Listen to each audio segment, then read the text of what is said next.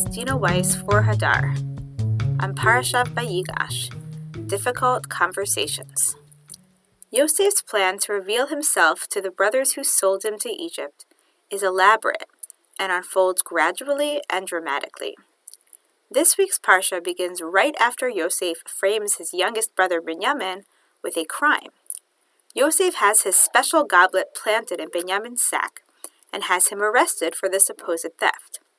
Vayigash opens with Yehuda's long and impassioned speech to Yosef on behalf of their youngest brother. Yehuda pleads with Yosef to free Binyamin and imprison Yehuda instead.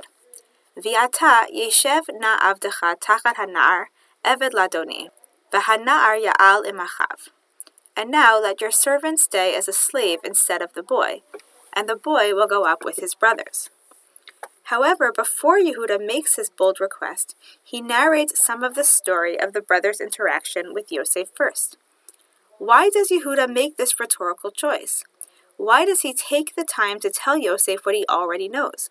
And why does the Torah choose to include the entirety of this lengthy and somewhat repetitive speech? Yehuda's strategic choices can provide us with a way to approach the difficult conversations in our own lives and guide us in navigating these challenging interactions well. The entirety of Yehuda's speech is as follows. Vayigash elav Yehuda vayomer, Bi Adoni, Yedaber na avdecha davar ba'oznei Adoni, V'al yichar apecha be'avdecha, ki kamocha kefaro. Adoni sha'al et avadav le'mor, hayesh lachem av o'ach. V'nomer l'adoni, yesh lanu av zaken v'yeled zikunim katan. V'achiv meit v'yivateruhu levado li'imo, v'aviv ahivo. V'tomer el avadacha, horiduhu elai v'asima eni el alav. V'nomer el adoni, lo yuchal hanar lazov et aviv. V'yazav et aviv v'met. V'tomer el avadacha, im lo yired achichem hakaton itchem, lo tosifun lir'ot panai. Vayhi ki alinu el avdacha aviv v'naged lo et divrei adoni. Vayomer avinu, shuvu shivru lanu ma'at ochel. Vanomer lo nuchal laredet imesh achinu hakaton itanu. V'yaradnu ki lo nuchal lir'ot panei ha'ish v'achinu hakaton enenu itanu. Vayomer avdecha avi elenu, atem yadatem ki shenayim yalda li ishti. Vayetze ha'achad me'iti, va'omar, af tarof toraf. V'lo re'itiv adhena.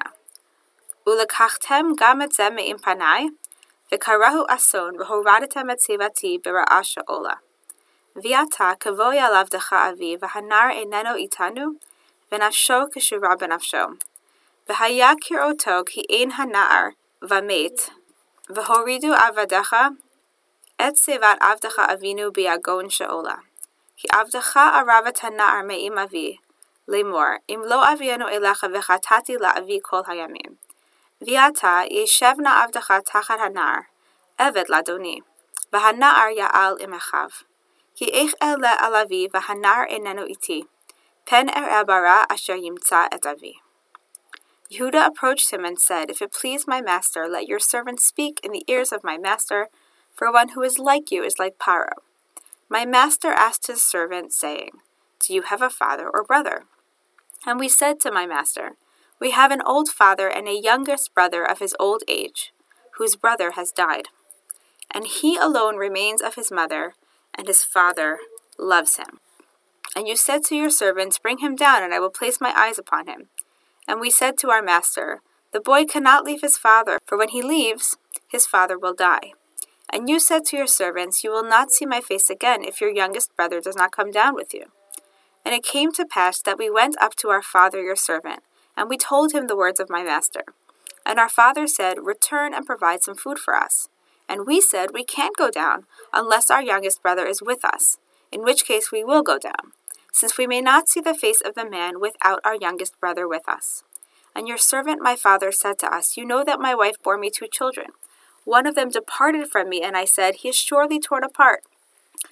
Yehuda approached him and said, If it please my master, let your servant speak in the ears of my master, for one who is like you is like Paro. My master asked his servant, saying, Do you have a father or brother? And we said to my master, we have an old father and a youngest brother, son of his old age, whose brother has died. And he alone remains of his mother, and his father loves him. And you said to your servants, bring him down, and I will place my eyes upon him. And we said to our master, the boy cannot leave his father, for when he leaves his father, will die. And you said to your servants, you will not see my face again, if your youngest brother does not come down with you. And it came to pass that we went up to our father your servant, and we told him the words of my master. And our father said, return and provide some food for us. And we said, we can't go down, unless our youngest brother is with us, in which case we will go down, since we may not see the face of the man without our youngest brother with us. And your servant my father said to us, you know that my wife bore me 2 children. One of them departed from me, and I said, he is surely torn apart, and I have not seen him, even up until now. And you would take this one from before me as well? An accident could befall him, and I will die of grief. And now, when I come to my father your servant, and the boy is not with me, his soul is tied to his soul. When he sees that the boy is not there, he will die, and your servants will have caused our father your servant to have died of anguish. For your servant guaranteed the boy from my father, saying, if I don't bring him to you, I will have sinned to my father for all time. Now let your servant remain as a slave to my master instead, and the boy will go up with his brothers. For how can I go up to my father, and the boy is not with me, lest I witness the evil that will find my father? There are a number of lessons that we can glean from Yehuda's speech. Yehuda's choices of what to say and how to say it provide a template of how to broach difficult conversations and emerge from them with both parties feeling respected and heard. 1. Avoid blame. Yehuda efficiently tells the story of how his family came to Egypt and the way that Yosef treated them when they encountered him, though he chooses to narrate much that Yosef already knows and that we know as readers. There are a number of lessons that we can glean from Yehuda's speech. Yehuda's choices of what to say and how to say it provide a template for how to broach difficult conversations and emerge from them with both parties feeling respected and heard. 1. Avoid blame. Yehuda efficiently tells the story of how his family came to Egypt and the way that Yosef treated them when they encountered him. Although he chooses to narrate much that Yosef already knows and that we know as readers, in point of fact, Yehuda is very selective in his presentation. He is careful to lay down the facts in a way that is not completely exhaustive, only including the parts of the story that are necessary for the point that he eventually wants to make. Yehuda does not include Yosef's accusation that the brothers were spies. He does not include the bizarre choice that Yosef makes to return the brothers' money to them, and he does not mention why Binyamin has been taken into custody. Yehuda's narrative is focused entirely around how Yaakov's sons were asked by Yosef to bring Binyamin to Egypt, and why it was difficult for them as children of their father to acquiesce to this request. Had Yehuda included details that were not specifically germane to the point that he needed to make, Yosef could have felt that Yehuda was complaining and unjustly stacking up the facts in a way that made Yosef seem arbitrary and demanding. By clearing away extraneous information, Yehuda was able to get to his point more directly. He argues for why Binyamin should be released and he himself imprisoned instead, without providing Yosef with reason to feel defensive and resistant. By minimizing the amount of time he spends addressing Yosef's behavior and maximizing his narration of the possible future impact of Yosef's choices, he avoids beating a dead horse and moves the narrative in a constructive vein. He doesn't dwell on all that Yosef did to him and his brothers. This speech isn't about his expressing himself and airing his grievances. This is about addressing the matter at hand and focusing on what is not too late to change. Another way in which Yehuda keeps Yosef from becoming defensive is his use of respectful pronouns. Yehuda consistently refers to himself and Yosef, as well as to his father and Binyamin, in the anonymous third person. He refers to himself as your servant, his father as your servant my father, and to Yosef as my master. Using these terms is not only a sign of respect and even obsequiousness, it also enables him to present the story to Yosef from a more neutral vantage point. By using pronouns, Yehuda can present the story more impersonally, and Yosef can hear it more as a story or even as an argument, and not necessarily as an attack. It makes it possible for Yosef to hear this tale of woe as if it were a parable, a mashal, about a master, his servant, and that servant's young brother, an elderly, vulnerable father. This is a technique that Yehuda may have learned from his own life experience. When his daughter-in-law Tamar needed Yehuda to acknowledge that her unborn child was his, she referred to him anonymously. She did not say, "It was Yehuda." Instead, she said, "Le'ish asher ela lo anochi hara, vatomer hakerna, lemi hachotemet v'hapatilim ha'ela." I was impregnated by the one to whom these objects belong. Identify who owns this seal, cords, and staff, the driver's license and major credit cards of the ancient Near East. Because Yehuda was able to approach the situation without feeling attacked, it opened up the possibility for him to admit that he was wrong. When we know that the story is about us and the accusation is leveled at us, then we become defensive. Hearing the story in a neutral tone, with characters who are not us, enables us to evaluate the situation more objectively. We should learn from Yehuda's speech to enter the conversation through the lens of facts, and not through the lens of complaints or condemnation. We should enter the conversation conveying as little judgment as possible, to open up a door for the person who we are speaking to. We want to encourage receptivity and empathy, both of which require some distance in the presentation on the part of both parties. And we should focus on the future. What can we do to fix this? Rather than on the past, confront how you have harmed me. If we want to be able to move forward towards a good outcome, we need to make it clear that we are willing and able to move on from past grievances. 2. Get emotional. Once Yehuda can be sure that Yosef is listening, he allows Yosef to peer into his father's heart. Yehuda does not maintain that the reason why Yosef should heed his request is purely rational or moral. Instead, he appeals to Yosef's emotions.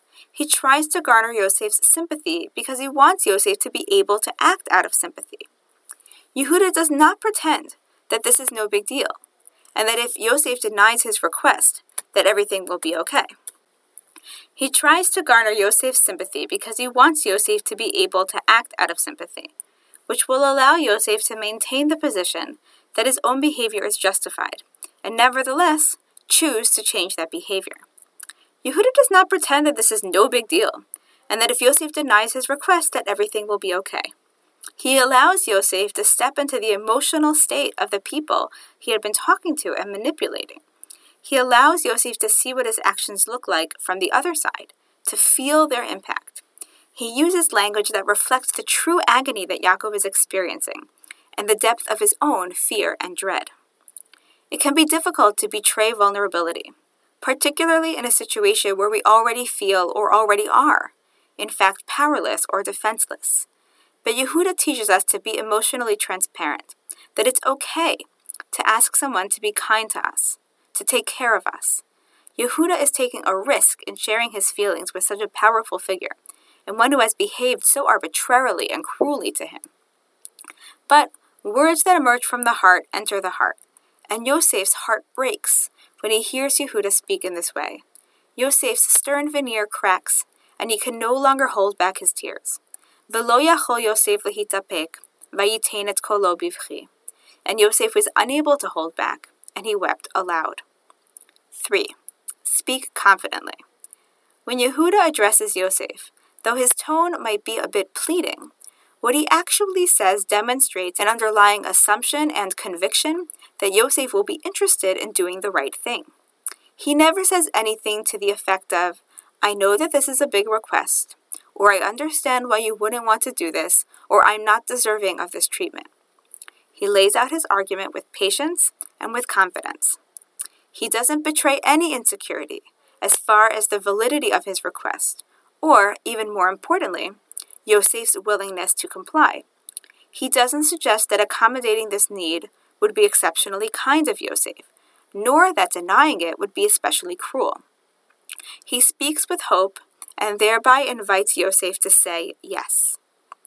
Perhaps the most striking feature of Yehuda's speech is how much factual information he repeats to Yosef which Yosef presumably already knows.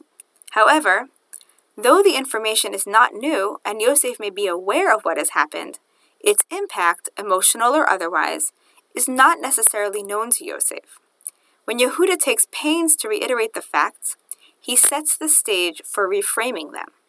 He allows Yosef to hear the facts in Yehuda's voice, to see the expression on his face, and to understand what the reality means to Yehuda and how it affects him. Yehuda does not allow the facts to speak for themselves. He chooses to narrate them in his own voice and to tie them to his own experience and the experience of those he cares for. 4. Say it again. The most important lesson to absorb from Yehuda is that we need to be willing to repeat ourselves. Sometimes it takes a second or a third time for the impact and meaning of what we are trying to communicate to sink into the heart and mind of the person we are in relationship with. It takes a tremendous amount of patience to repeat ourselves until we are fully heard, and what we are trying to communicate is fully appreciated. It can feel frustrating to have to open up the same conversation more than once. When we aren't getting through, we can feel ignored or neglected. However, it is human nature to need some practice and reinforcement. We all forget. We all occasionally fail to understand and respond. Often we need to hear the same thing more than once or twice before we can incorporate an insight into our behavior, before we can make a change. Often, when we find ourselves in conflict or in pain, we can feel exasperated at having to spell out something that is, to us, obvious. You already should know this, and I shouldn't have to tell you. Or, we already spoke about this, and we shouldn't have to be speaking about it again. Yehuda knew that Yosef had the facts. Maybe he shouldn't have had to restate them and reframe them. But because he chose to, his plea penetrated into the soul of his brother and led to a level of reconciliation and forgiveness that even he himself did not think was possible. Wishing you a Shabbat that penetrates the heart. Shabbat Shalom. Thank you for listening to our weekly Divrei Torah. To see more from our archive, please visit hadar.org/Torah.